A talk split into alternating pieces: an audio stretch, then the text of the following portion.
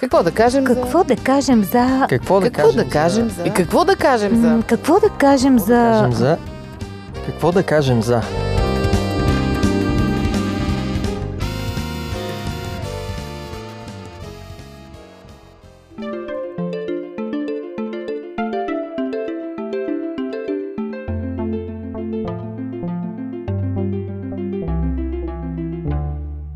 Здравейте, уважаеми слушатели! Аз съм Мира. Започва нашето дискусионно предаване. Какво да кажем за днес промиването на мозъка? Понятието brainwashing, както е оригиналната фраза, за първ път се появява през 1950 година. Използва го американският журналист Едуард Хънтър, той е негов автор и с него описва методите, които китайското правителство използва по време на Корейската война, за да кара хората да му сътрудничат. Обаче изразът се оказва невероятно сполучлив, превежда се на всички езици, включително и на български и вече се използва за всякакви психологически техники, с които се намалява способността на човек да мисли критично и независимо, да му се внушават някакви чужди идеи. Днес е модерно да се обвиняваме един друг, че ни са ни промити мозъците. Точно е така. Привържениците на една кауза казват, че другите са с промит мозък. Това е като рефрен някакъв в медиите вече. И до днес съществува промиване на мозъците съвсем официално. Ако вземем рекламите, манипулираното съдържание на социалните медии и така нататък, очевидно е, че сме подложени на брейнвошинг. И може би оттам трябва да тръгнем, дали го усещаме, къде го усещаме. Ами като си скролваш във Фейсбук или пък някакво търсене си правил, и аз забелязвам, че точно каквото съм си търсила като информация, получавам а, същите Реклам. предложения. Нови и нови. Нови и нови, но само в тая сфера. Сякаш искаш да ти потвърдят това, което си мислиш дори по някаква тема, че ти си си прав, като си го мислиш така. Най-смешното беше, един беше писал на стената си във Фейсбук за сведения информация на тези, които ми пращат реклами за раници. Купих си вече раница, не ми рекламирайте повече. То това е по-невинно, да го кажем, защото има и малко по-тежки форми. Примерно, аз бих казала, че младите момичета са подложени много силен брейнвошинг. За това как трябва да изглежда една красива жена. И старите момичета сме така подложени. Ама там е много по-силно, бих казала. Да, ама и при нас е силно, за да изглеждаш млад, когато това си е да. стар. Да, това има и това И го има. актуален, съвременен. А, и мисълта ми е, че ако ти не изглеждаш, както ти е натрапено от brainwash системата, ти се чувстваш зле. И правиш всичко възможно да изглеждаш по друг начин. И след като го постигнеш, почваш да тормозиш останалите и те да го направят. И се включваш в системата за brainwash, така че си съществува и до днес. Не винаги го казваме в лош смисъл. Може ли да е хубаво нещо това? Може би да, само че то е придобило вече лоша слава като промиване на мозък. Да, като фраза. Според мен не. Защото винаги аз включвам в идеята за промиване на мозъка отнемане, лишаване от възможността да човек да взима Решение. решения, които са базирани на достатъчно информация, подходяща информация, защото ето това с пропагандата, нали, ако трябва да кажем съвременен пример, вижте как хората и нали, като цяло една огромна група от обществото бяха атакувани първо по отношение на covid след това по отношение на ваксините. И виждаме обичайните заподозрения на едно и също място, след това по отношение на войната в Украина. Това си е целенасочена пропаганда точно за промиване на мозъка на хората да вярват и да възприемат точно една определена идея. И тя се постига, нали, чрез това, което Ради каза, нали, тези социални медии, които усещат, хващат твоя тренд, от какво се интересуваш и използвайки едни и същи източници. Добре, ако няма лъжа в брейнвошинга, ако не се използва, можем ли да кажем, че е нещо лошо? Защото обикновено, примерно, когато го въвежда Едуард Хънтър, говори за китайското правителство, което използва едни и същи лъжливи фрази, с които набива в умовете на хората идеята там какво трябва да прави Китай по време на войната и хората я подкрепят. Също да че се случва днес в Северна Корея, като ги лъжат там какво ли не и им промиват мозъците. Но ако не лъжеш, мисля си малко в по-друг вариант, че не е лошо, с оглед на това, че ние сме това, което гледаме, това, което четем, хората с които общуваме, не случайно казват, ти си пете човека, с които най-често общуваш, защото ние попиваме по някакъв начин, щем или не щем. Та в този смисъл е добре да си самопромиваме мозъка. Или пък тук се сетих за Павел, който нали, казва, аз избирам между вас да не знам друго, освен Христос. Нали? Това е един висококултурен човек. Ние виждаме, че той има отношение към, примерно, тогава модерната култура в Атина. Той познава поетите, познава мислителите. Нали? Цитира ги. А, казва Фрашкан, вие пантеона, браво, вие сте набожни хора.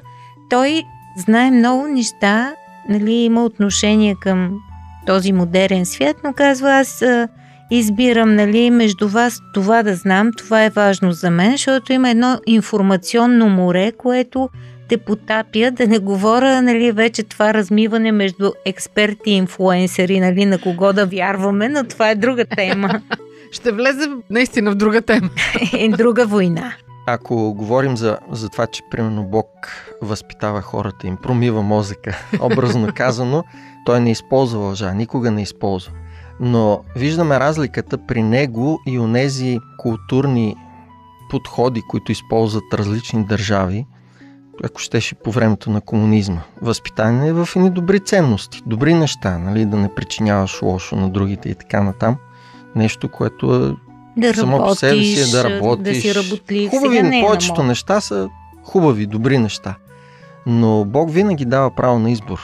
Да. Докато в тези, много от тези случаи държавата не дава право на избор. Тя ограничава и казва само това. То нали има и такъв израз, че ние се измиваме. Нали? Бог също иска да ни измие ума от а, покварени мисли, От такива зло. вредни злото, да, в нас. Обаче не ни промива мозъка, нали? В лошия смисъл на думата, И да. ни дава възможност да си Да изберем. откажем. Той ни показва и лошото, показва ни лошото колко е лошо. Аз си мисля още, че ам, дори и ти да не лъжеш, факта, че слагаш силен акцент върху едно нещо, а омалуважаваш и прикриваш друго, също е вид промиване на мозъка. А пък от друга страна си мисля, че родителите сме най-големите промивачи на мозъци. Защото възпитанието реално е едно, ай да не го наричам промиване, защото детето няма какво да му се измие от мозъка. То няма натрупан багаж вътре. Но все пак само аз знам как на моите деца като малки съм им внушавала собствената си любима музика. Това е, им обяснявам, това е хубава музика, това е готина музика, това е гадна музика. И те придобиват един вкус към музиката, който до голяма степен копира моя, а те могат да си имат друг. Да, да. Аз съм им отнела правото. Не си им го отнела, то затова има емансипация при тинейджера и нали, има една контра на всичко, защото човек трябва да се намери точно заради такива родителски подходи. Има го и този момент, защото ние виждаме и подхода на Исус, който казва, има много неща да ви кажа, но не сте готови още да ги понесете. Тоест, и Бог, макар че предоставя право на избор, той не винаги предоставя цялата информация. Така и ние като родители е нормално да не говорим сега на децата и да им говорим За всичко. за всичко и за лошите неща, защото дори когато им говорим за лошото, те се повляват от него и дори да им кажем, че е лошо, може да го Някой възприемат. път им представяме редактирани версии. Така или иначе има един подход на, на израстване при възпитанието. Животът събран в едно интервю. Живот – джобен формат.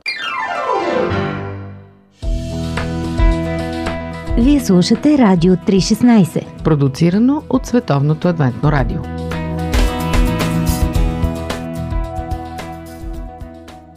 Аз се мисля какво се случва след като бъде промит мозъка на един човек. Всъщност той се променя. Може би то това е опасното и лошото. Ти ставаш друг човек. М, До вчера си защитавал нещо, харесвал си нещо или не си харесвал нещо, но благодарение на този процес на промиване ти ставаш друг човек. Започваш да харесваш друго или да не го харесваш вече.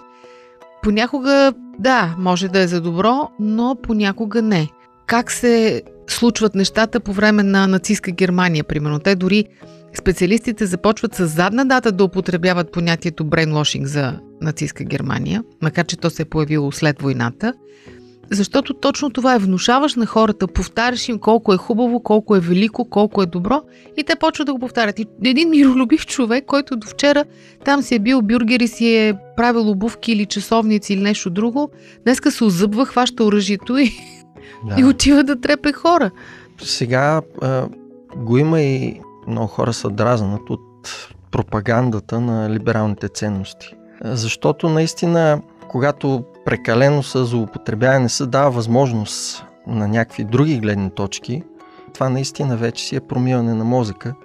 Ето сега наскоро четох за едно изследване по въпроса за смяна на пола, което по презумпция се възприема от либералните общества като нещо добро и се насърчава дори и млади хора да го правят. В това изследване беше показано, че това показва, че резултатите от него не са никак добри. В голямата си част има много самоубийства, много други неща. И това, това се прикрива като информация от либералните общества и тая либерална пропаганда и това не е, не е нещо добро. Това е точно промиване точно. на мозък. Макар, че не се прави, бих казал, нали, с насилие, както в един тоталитаризъм, но с, с някакъв пак... натиск. То си е промиване на мозъка. Добре, можем ли да го избегнем? Това е големия въпрос сега. Какво да правим, защото плашещо си звучи. Аз също съм се улавила как са ми промили мозъка за някои неща.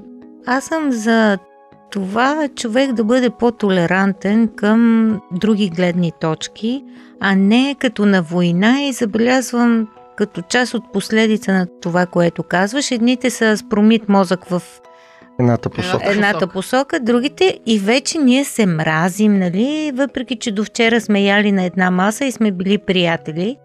Тая последица не ми харесва.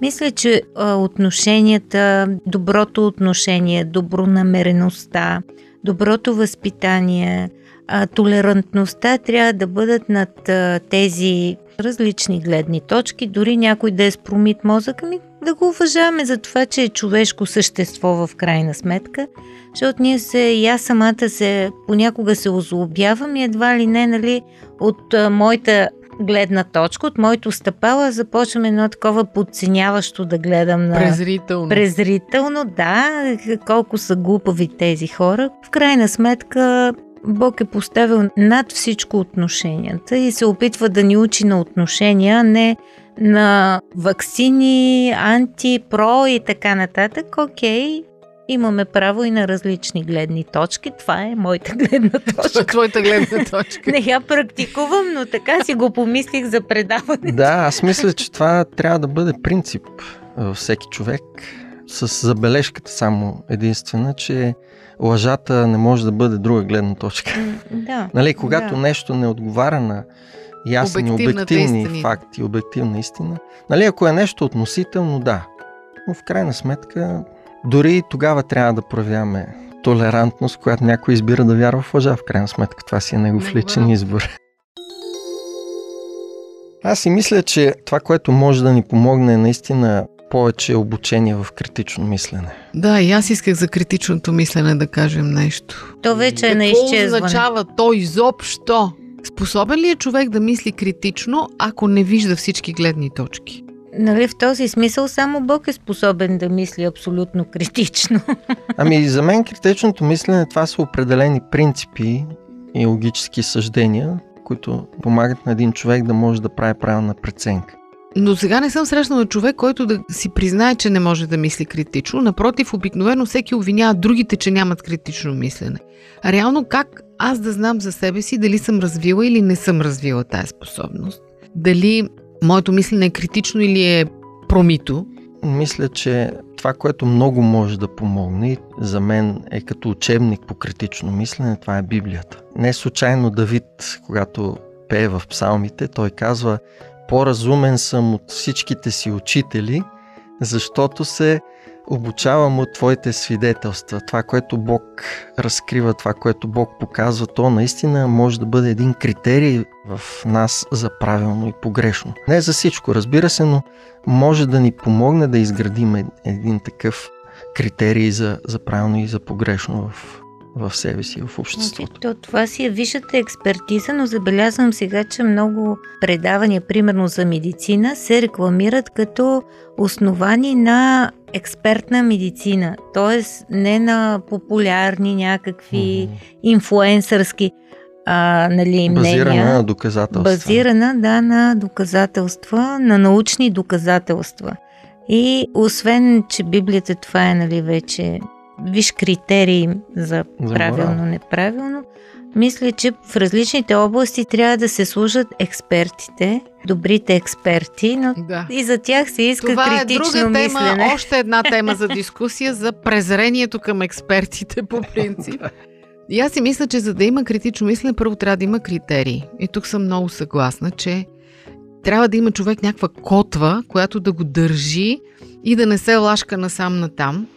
Ние сме щастливи вярващите, че имаме Библията. Аз не мога да си представя, ако я няма Библията и ако го няма, примерно, християнския набор от ценности, тогава какви критерии ми остават и как мога да имам... Тогава всичко е позволено и всичко е забранено, зависи какво на мен ми харесва. Настъпва голям хаос. Пак има критерии, но хората си ги избират вече. Ама те също стъпват, макар и подсъзнателно на християнските ценности. Да, да, нравствени, точно така. Нравствените ценности пак са стъпили там, в Мгм. религията. Да. А от друга страна, това, което преди малко Ради каза, критичното мислене ме прави по-малко критичен към другите хора. Отварят ти очите Да ги разбираш повече. и, и не да ставаш по-приемащ. Мгм. Това е много характерно за хората с промит мозък, поне така си мислят, те отказват да приемат другото. Не съществува друга опция, освен тяхната. Черно-бяло мислене. Забелязала съм как хора, които а, не са имали възможност да пътуват никъде и целият им живот е минал на село, както се казва, как смятат, че това е центъра на географията и как повтарят и наивни фрази, че тук е най-хубаво, това е най-доброто. Когато на такива хора им се отвори възможност да пътуват и да видят повече, знаеш вижда колко е шарен света, колко други места има, колко други хора, по колко друг начин може да се живее и това смирява. Стават по-толерантни, да. Така че, може би това е едно от лекарствата срещу промиване на мозъка отваряне на ума. Чуй и другата гледна точка, без да, Без да осъждаш. воюваш, да. Но, както казват, ние имаме голям проблем. Не сме способни да водим истински дебат.